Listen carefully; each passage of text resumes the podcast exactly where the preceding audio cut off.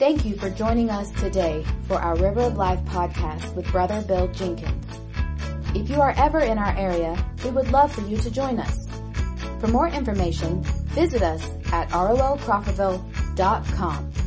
That's rolcrawfordville.com. Now, let's join Brother Bill Jenkins as he teaches from the Word of God. We are going to be looking into Second Corinthians tonight and I'm going to give you a, a, little bit of introduction about the message before we get started. Y'all good to, glad to be in church tonight? Amen. I have uh, Derricke called. I was down in Polk City, uh, Florida, doing a revival last week, and he said I'm going to have to be out of town next week. Could you possibly teach for me? And I said I'm thrilled that you would ask me. And immediately God gave me a word about what I was to teach on tonight. Uh, that was last Tuesday, I believe it was. Uh, had a great revival, by the way. We had either five or six people saved, and uh, lives were changed. The altars were filled every night. And uh, amazing thing in a revival, uh, we had as many people on Wednesday night as we did on Sunday morning. Wow, what about that? And Monday and Tuesday night, the churches were full and uh, had a lot to do with the good music that they had. Had nothing to do with the preaching, but uh, we had a great time in the Lord, just excited about what God did. Anyway, uh, I've tried to get away from this probably, well, ever since last Tuesday when He called me. I knew what I was supposed to preach because I've been studying it, and yet I wanted to go somewhere else. Have you ever, have y'all ever, anybody's ever taught or preached? You know what I'm talking about? It's just on your heart, and you know that there's people in the church that God's got this for you tonight, okay? Now, I, I, want you to think in the way of an introduction about this for just a second. Has there ever been a time when you were misunderstood?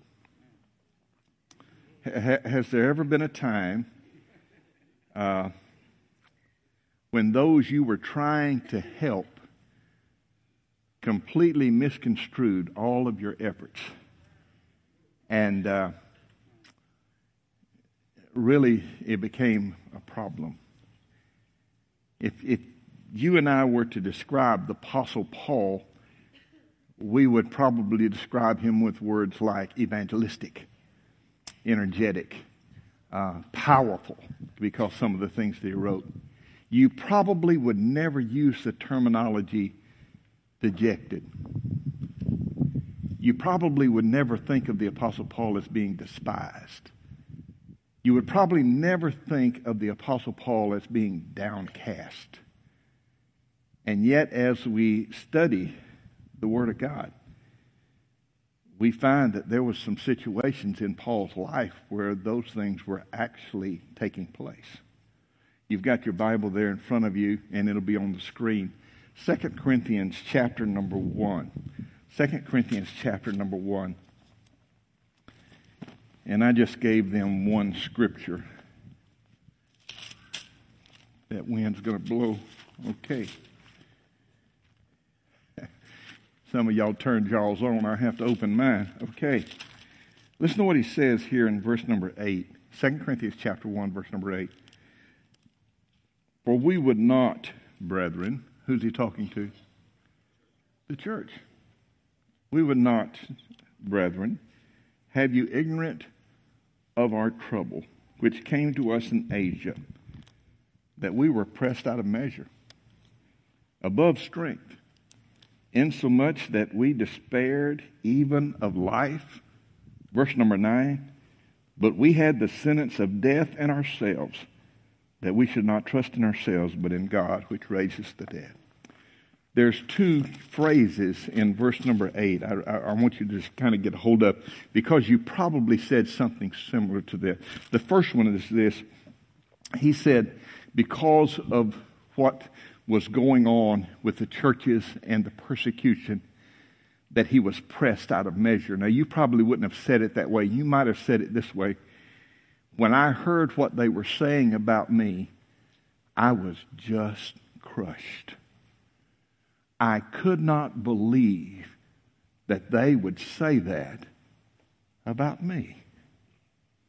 The second thing that he said here in this passage of Scripture, he said down in verse number 8, He said, I despaired even of life.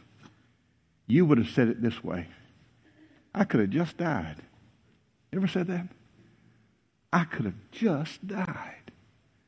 What in the world is the Apostle Paul talking about? This is from, if you, how many, do you, do, does anybody even know what a Scofield Bible is? Okay. Does anybody own a Scofield Bible? Okay. There used to be, there was a time a few years ago, like 40, where everybody had them. Anyway, this is the introduction to 2 Corinthians from the Scofield Bible. It says this epistle discloses the touching state of the great apostle at this time. It was one of physical weakness, weariness, and pain. But his spiritual burdens were even greater. These were two kinds. First, there was the uh, solicitude for the maintenance of the church in grace as against the law teachers and the anguish of heart over the distrust that he felt toward him by the Jews and the Jewish Christians. Here's a man that's out there, he's given his life for the cause of Christ. And if you were to go over quickly to 11th chapter, you don't have to turn there, but in the 11th chapter, he goes into almost, if you will, a list of the things that he has suffered for the cause of Christ. He's pouring himself out as an offering before God. And yet, they were saying things about Paul that just weren't true. In fact, they were generating distrust of the Apostle Paul to the extent that Second Corinthians is actually written in defense of his apostleship and his ministry. Chuck Swindoll, this is what he wrote. Second Corinthians reminds us that even as Christians, we hurt each other. And we need to forgive those who wrong us.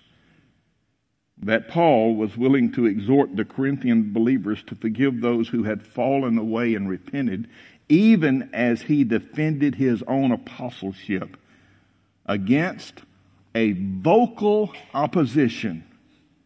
It illustrates the apostles' commitment to this way of life among God's people vocal opposition. What have you got you're going to say bad about the Apostle Paul? The English Standard Version Bible, in their introduction to 2 Corinthians, it says Paul's opponents had questioned his motives and his personal courage. They argued that he had suffered too much to be a spirit filled apostle of the risen Christ. I don't know how you get to that point.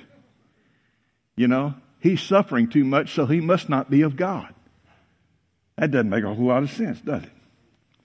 So, what you have in your Bible is the Apostle Paul, and he's basically trying to answer two of the accusations in the first chapters. The first accusation they made against Paul was that he was a nut, that he was a madman. And that's the reason that everywhere he went, he ended up in jail because he was a madman. And there's a verse of scripture, 2 Corinthians chapter 5 and verse number 13, where he answers that accusation. 2 Corinthians 5 and verse 13. This is what he says. For whether we be beside ourselves, it's of God or whether we be sober, right thinking. It is for your cause.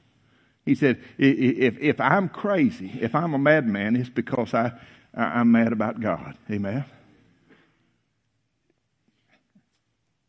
The second accusation they made about him was that he had suffered enough, that he had been through enough, and it was time for him to step back and let some younger people take over. Now, I'm not going to ask you to stand up because we don't want to hear all the knees creaking, okay? But if you're over 50 years of age, would you just raise your hand? Yeah. You ever get the feeling, and Satan's good about this, isn't he? he kind of camps out at our door because we have those mornings when we just don't feel like going. And Satan comes along and says, You've done enough. Your race is run. Just throw it up in the idle and just coast across the finish line. Am I the only one he's ever told that to? I heard this story about these two old people laying in bed. And this man reached over, it's early in the morning, he took his wife by the hand. And she said, Don't touch me. And it was early. And he knew he had, he thought real quick, he hadn't done anything wrong yet, as far as he knew. And so he squeezed her hand. She said, I told you, don't touch me. He said, Woman, what's wrong with you? She said, I'm dead. He said, You can't be dead. You're talking to me. She said, I must be dead. There ain't nothing hurting. you been there? Amen. There's a lot of times when we get up and say, Good morning, Lord, but there's a lot of times we say, Good Lord, this morning. Why don't you just throw it in idle? And this is a reoccurring theme in your Bible. Do you know over in Hebrews chapter 12, and you don't have to turn there, but in verses 1 through 3, he talks about being compassed about with so great a cloud of witnesses. Let us lay aside the sin and the weight which does so easily beset us, and let us run with patience the race that is set before us, looking unto Jesus, the author, the finisher of our faith. And then this statement You've not yet resisted unto blood.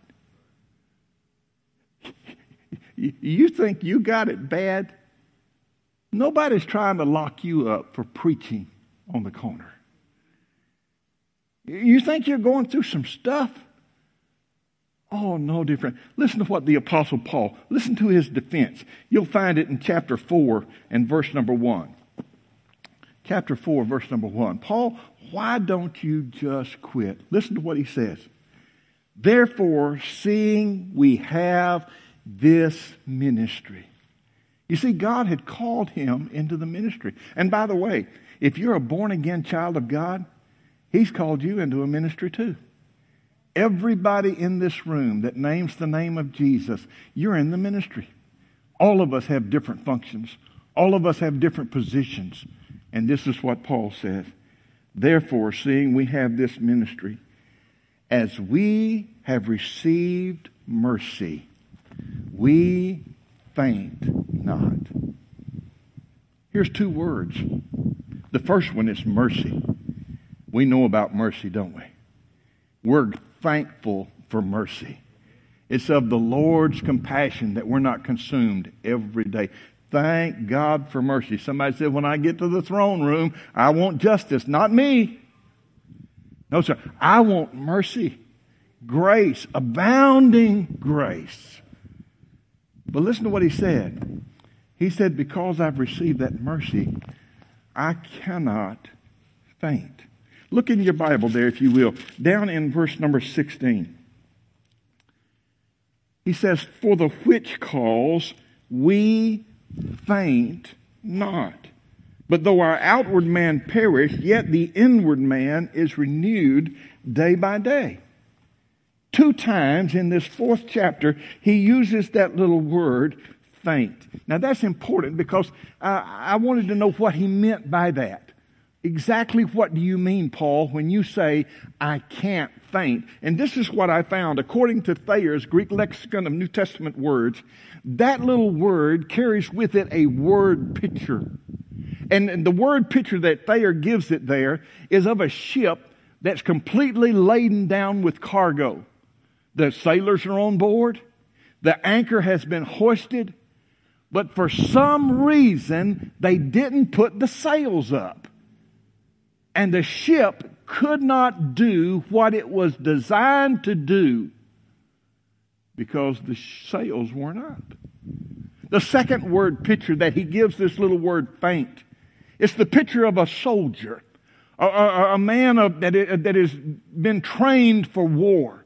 He has been, he's been gifted in the, in the elements of, of, of, battle. He knows exactly how to defeat the enemy. And, and he sees the enemy approaching and he has his armor on and he's got his training. And, but rather than fight, he reaches up and he unstrings his bow. He literally surrenders in the face of the enemy.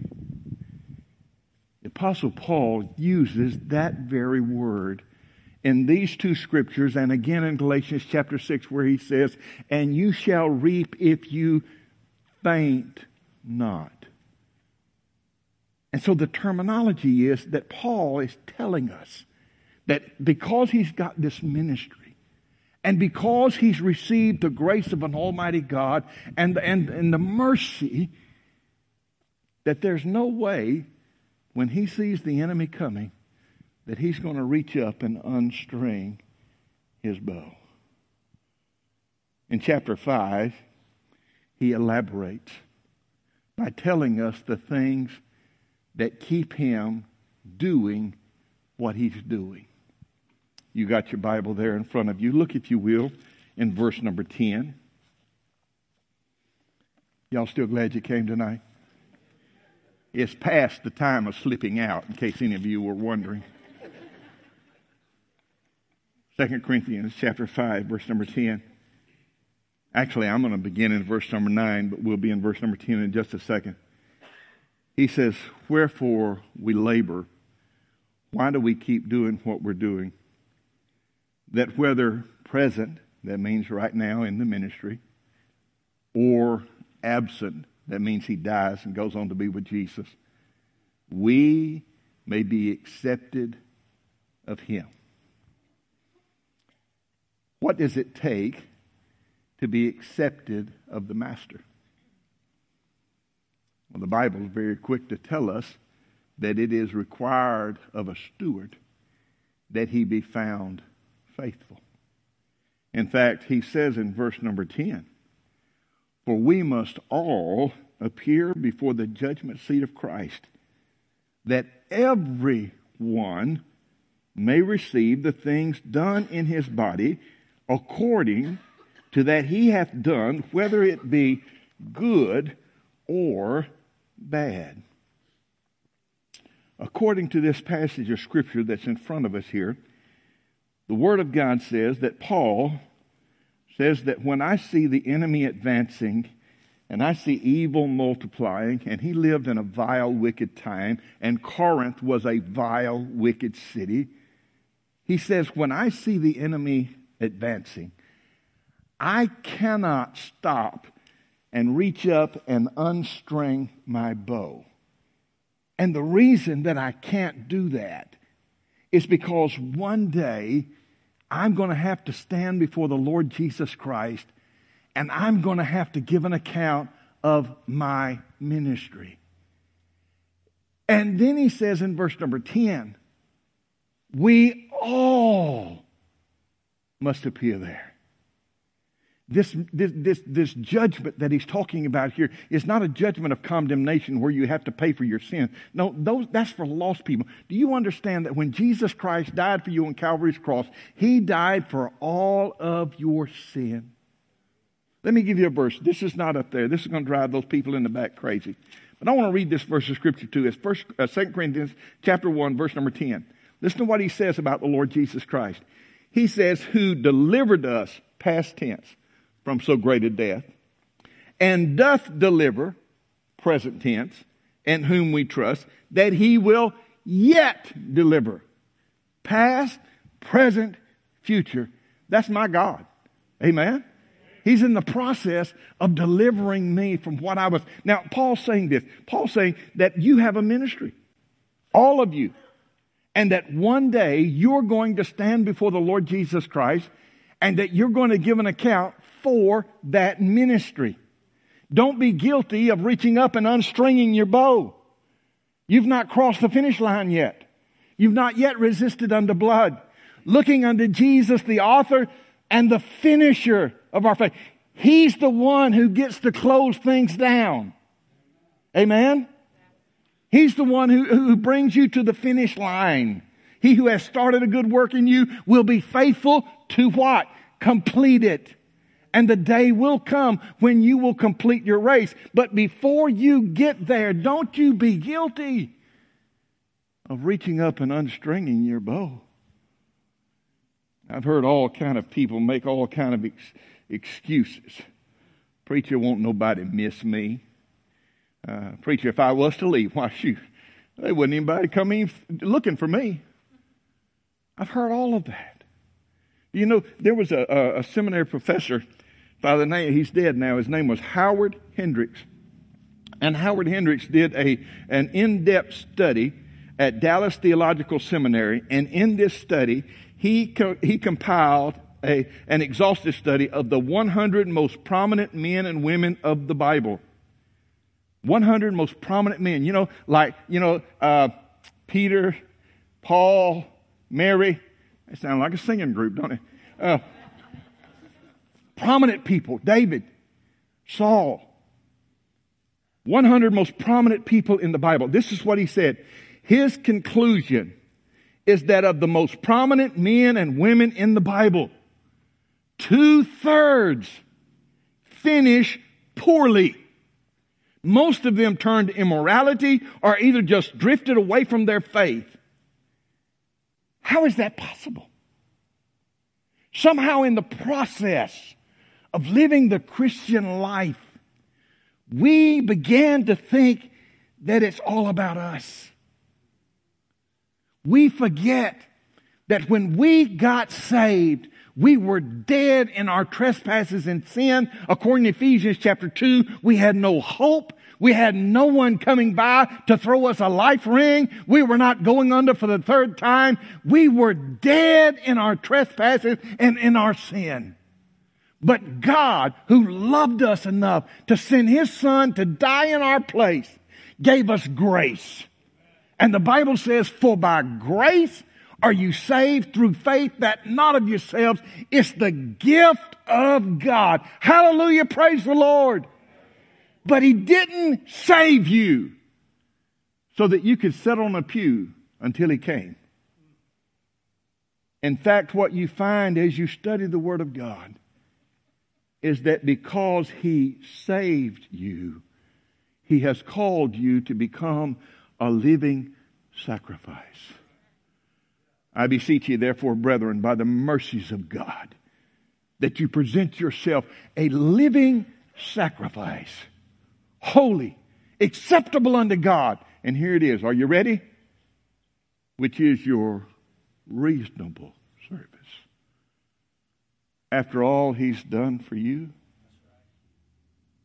this is the least you can do for him. Paul said, I've got this ministry. And that's the reason I'm working. That's the reason I'm laboring. I'm not going to unstring my bow. I'm not going to faint. I'm not going to quit. Why? Because one day I'm going to stand before him. By the way, this judgment is mentioned in Romans chapter 14 and again over in 1 Corinthians chapter 3 where Paul really goes into detail about the day when you and I as born again Christians stand before the Lord Jesus Christ. And it's on that day and it's called the Bema Seat judgment when each one of us individually will pass by the Lord Jesus Christ and we'll give an account for the works done in the flesh, whether they be good or bad. And the Word of God says every man is going to receive a for the things that they've done in the flesh. But there'll be some there that will not receive any reward at all. In fact, the Word of God says that their works, which are wood and hay and stubble, which literally means they worked for themselves and for the glory that they could receive out of it, and if they couldn't receive any glory, then praise God, they weren't involved in it. And all of that is cast into the fire and the fire burns it all up.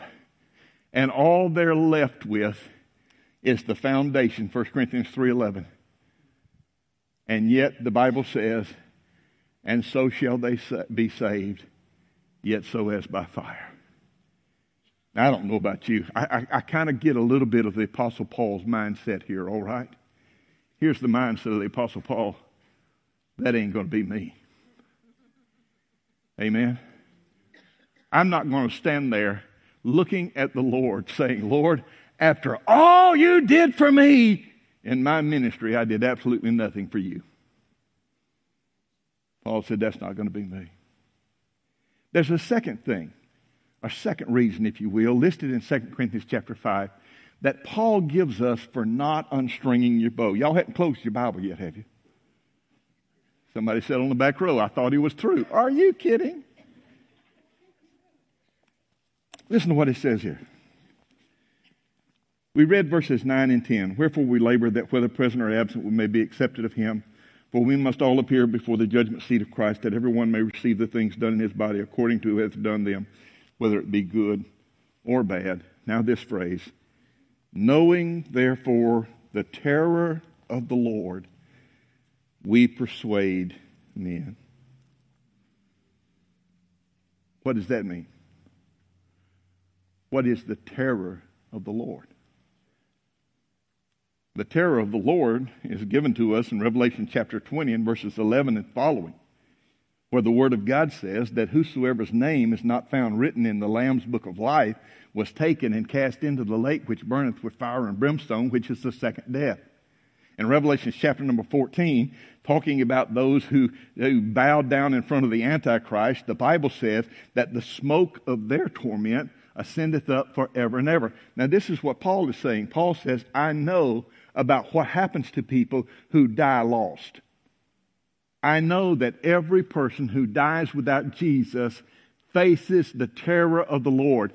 He faces God with no Savior. He faces God with no love. He faces God with no grace. And he faces God with no mercy. He says, I know about the terror of the Lord. And that's the reason I want to unstring my bow. I keep thinking about my children and my grandchildren. And I keep thinking about the boys and girls out here in the youth building. And I keep thinking about all those children over there in the children's building. If Paul were here today, he would tell you quickly the reason that he wasn't going to unstring his bow is because he didn't want to see a one of them die and go to hell. In fact, Paul would enlarge our vision. And he would tell you that if, if, if it was up to him, he wouldn't have anybody in Wakulla County die and go to hell. He wouldn't have anybody in the United States. In fact, I believe that just like the Lord Jesus Christ, the Apostle Paul might very well say that, that, that he doesn't want anybody to die and go to hell. In fact, the Word of God tells us that the Lord is not slack concerning His promises. Some men count slackness, but is long suffering to usward, not willing that any should perish, but that all should come into repentance. Why, why, don't you, why don't you quit, Paul? Look, you've been through enough. You've been beaten, you've been shipwrecked, and people think you're crazy, and the ones that are supposed to be behind you, they don't even like you no more. Why don't you just quit? And about that time, a little seven or eight year old boy would walk by, and the Apostle Paul would point to it, say, Son, do you know about my Jesus? He couldn't unstring his bow. There's a third thing, and I've got to give it to you quickly. Notice what the Bible says down in verse number 14. It says, For the love of Christ constraineth us, because we thus judge that if one died for all, then we're all dead.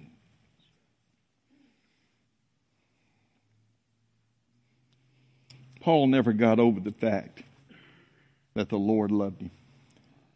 Uh, his testimony, every time, have you noticed in the book of Acts, every time he gets a chance, he gives his testimony. He wants people to know that the Lord loved him.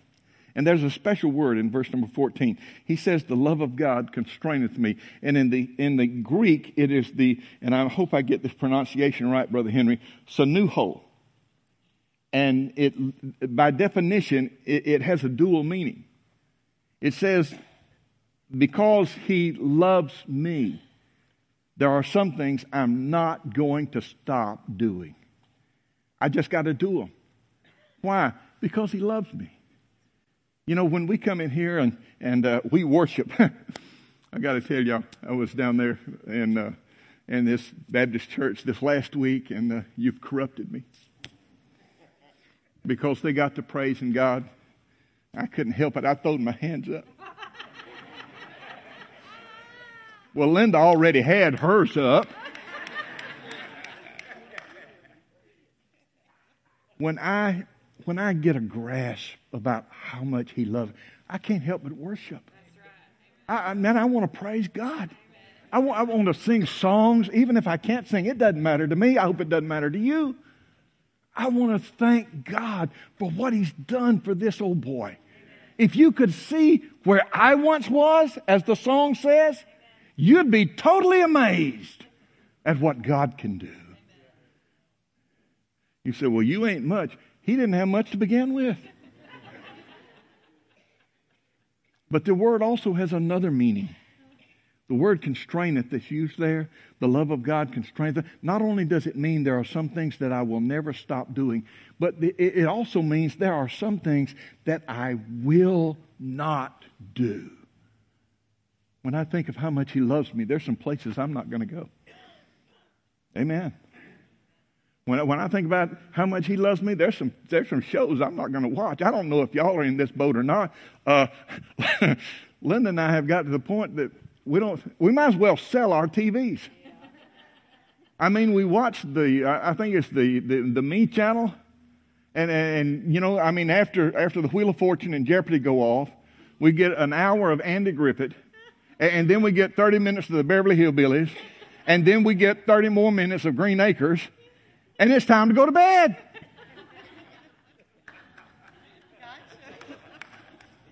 There's just some things because he loves me. I'm not going to be involved in. I'm not going to let my, you know, we used to sing that little song, be careful little feet where you go. Be careful little hands what you do. Be careful little eyes what you see. All of that was based upon the fact that he loves me. And I, I, I want to return my love toward him. There's a fourth thing. The Apostle Paul said, I can't unstring my bow. When, when, when, when people tell me to stop and to quit and that you're old and fat and bald headed, I, I can't unstring my bow. Why, why, why, why don't you just stop? Well, number one, preacher, one day I'm going to have to stand before him and give an account. No, number two, preacher, when I think about the people that are dying and going into hell every day, I can't unstring my bow. Preacher, when I think about how much he loved me, that he would send his son to die for me, preacher, I can't, I can't quit. Here's a fourth reason. You got it right there in front of you. Chapter 5, verse number 17. The Apostle Paul makes this statement. He says, Therefore, if, and boy, that's a big word, if any man be in Christ, he is a new creature. Old things have passed away. Behold, all things have become new. Paul said, I can't quit because of what he does when he shows up in other people's lives.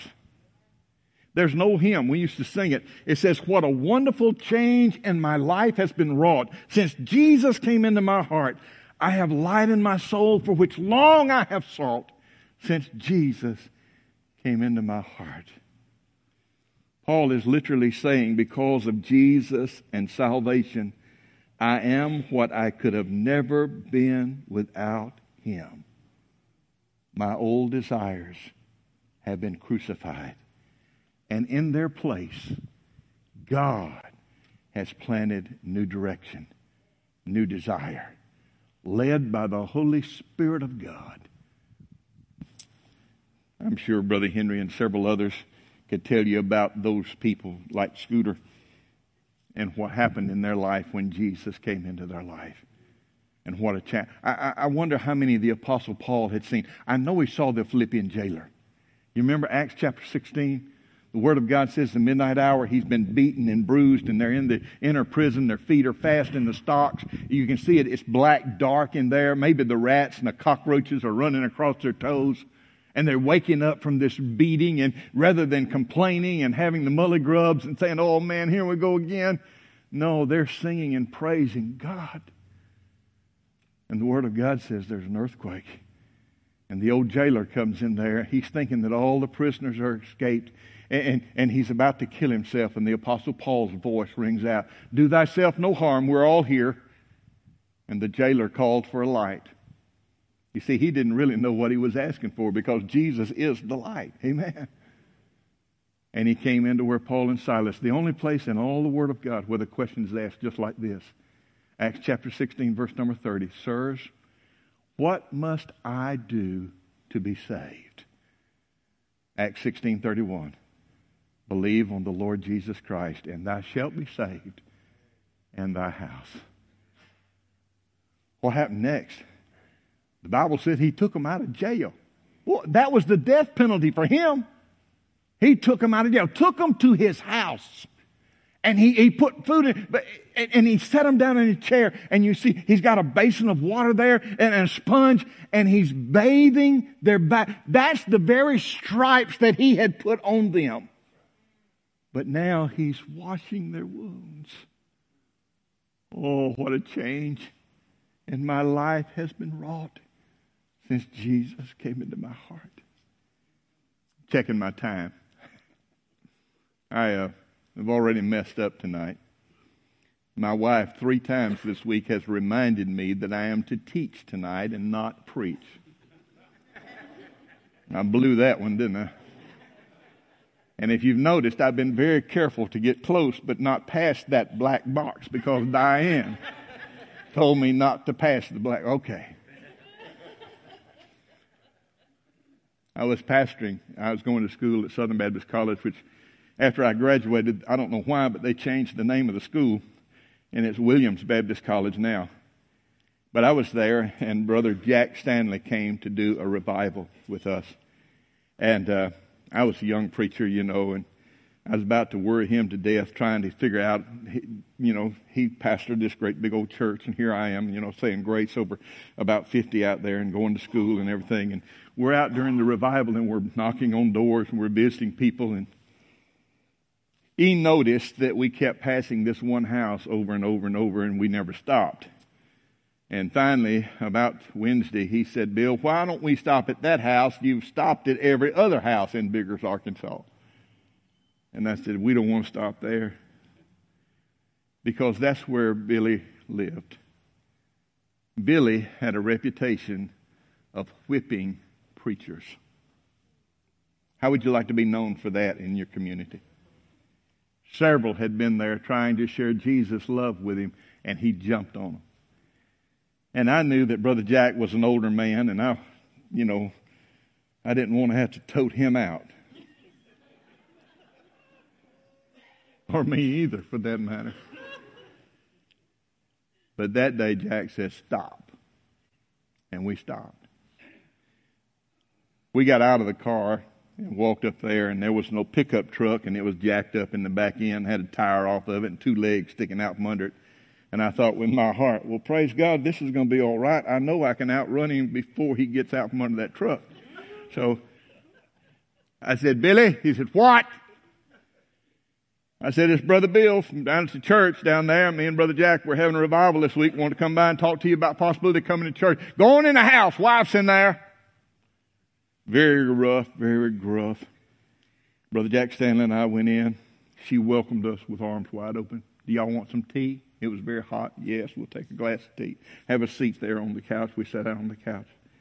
In just a few minutes, we were sitting there talking to her about the Lord, and her heart was already breaking. You see, the Holy Spirit of God will go ahead of you and prepare the soul.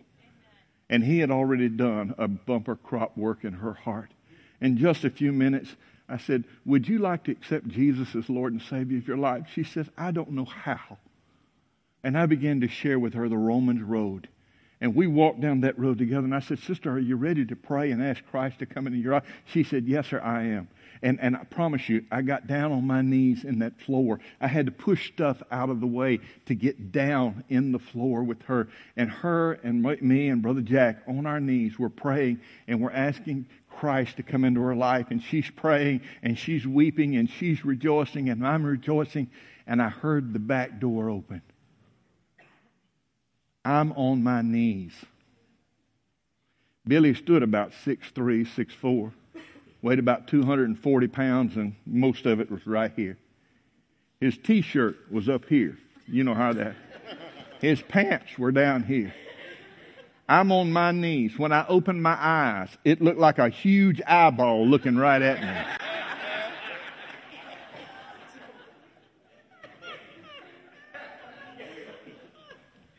I said, Billy, what? I said, Your wife has just received Jesus Christ as Lord and Savior of her life. She's going to spend an eternity in heaven. Wouldn't you like to be saved? And again, the Holy Spirit of God had already done his office work in that heart. Within just a few moments, that man, over six foot tall, knelt there beside that same coffee table with all that trash around the floor, asked Jesus Christ to come into his life, and he got gloriously saved. We, no, no, no, wait, wait. We left that house rejoicing. I was thrilled to death we were still alive. Amen. I knew the man's reputation. I knew how mean and ugly he could be. And yet God had prepared that way. Oh, what a, what a glorious moment. That night, Billy and his wife came to church. They didn't come sneak in on the back row back there. Oh, no. They walked all the way down to the front and sat right on the front row. Invitation was given. Both of them came up, made a public profession of faith. Sunday morning, I'm talking about that happened Wednesday night. Sunday morning, the doors opened at Biggers Baptist Church, and in walked Billy, followed by five head of kids. I knew he didn't have no youngins. They sat there on that pew, and they were just as quiet as they could possibly be. Billy and his wife were baptized that morning. The next Sunday, they come in. Linda's here somewhere, she bear witness with it. They had about 12 youngins with them. I, you know me, I had to find out what was going on. Billy's calling these old drinking buddies. And he's, t- he's not asking them, can he come get their kids? He's telling them, I'm coming by in the morning, have your kids ready. They knew his reputation too. Honest before the Lord, before we left that church, went to pastor up in Missouri at First Baptist Church, Missouri. When I left, he was the head of our bus ministry. He was filling a bus up every Sunday, bringing kids to church. Why? Because God gloriously saved him. Paul said, I can't unstring my bow because I see what happens in the lives of men when they truly come to know Jesus as Lord and Savior of their life. They are changed. Old things are passed away. All things have become new. Paul said, I just can't do it, preacher. I know everybody's telling me to quit. I know everybody thinks I'm crazy. Everybody's telling me to slow down, put it in neutral. I just can't unstring my bow. There's a last thing, and I'll share it with you, and I'm through tonight. The Word of God says this in 2 Corinthians chapter 5 and verse number 18. All things that are of God, who hath reconciled us to himself by Jesus Christ. The word reconcile there means to be brought even. I don't know if you know this or not, but when you got saved, God elevated you to the position of sonship. And you are a joint heir with Jesus Christ in all things. And how in the world you're sitting there and not running around here shouting is beyond me. Hallelujah to God. And then he goes further, he says, verse number 18 by Jesus Christ and hath given unto us the ministry of reconciliation to wit that God was in Christ reconciling the world unto himself not imputing their trespasses unto them and hath committed unto us a word of reconciliation. Now then we are ambassadors for Christ. When you got saved God didn't hold anything against you. Isn't that good? Every once in a while, I'll, I'll meet one of these so called Christians, and they'll make some stupid statement like this. Y'all don't mind me bearing my heart with you, do you?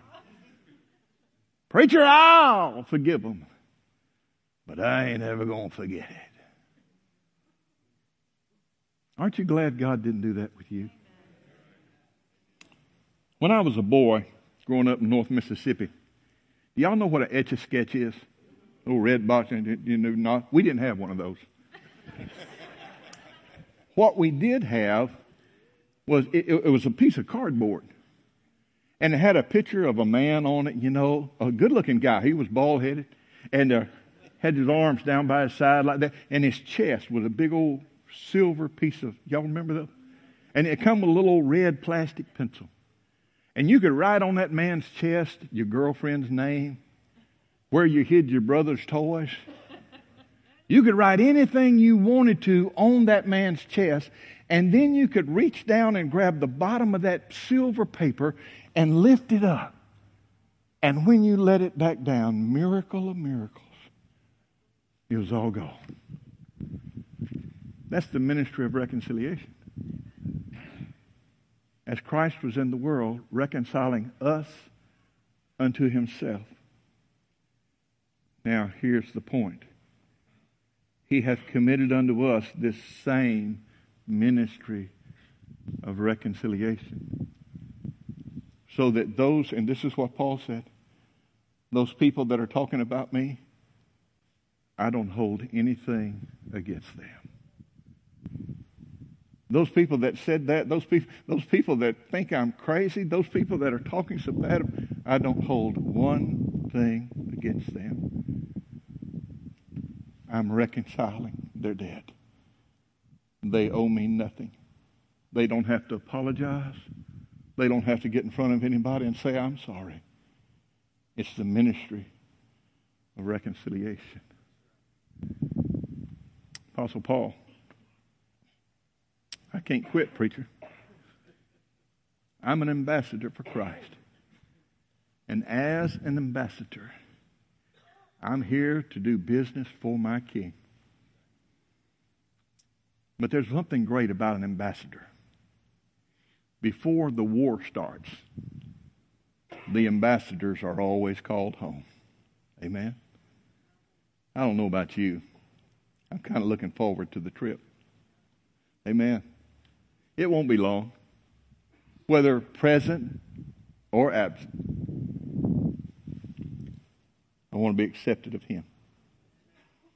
And as long as I'm here, I want to tell as many people as will listen to me about the grace of God because I don't want to see anybody die and go to hell. And I know that there's going to be days when I feel like unstringing the bow, but when I think about how much He loved me, I, I, I can't do that. I got even when my knee hurts, I got to keep going. When I think about Billy and others just like him, and the wonderful change that God wrought in their life, I can't unstring my bow. And when I think about all of my sin,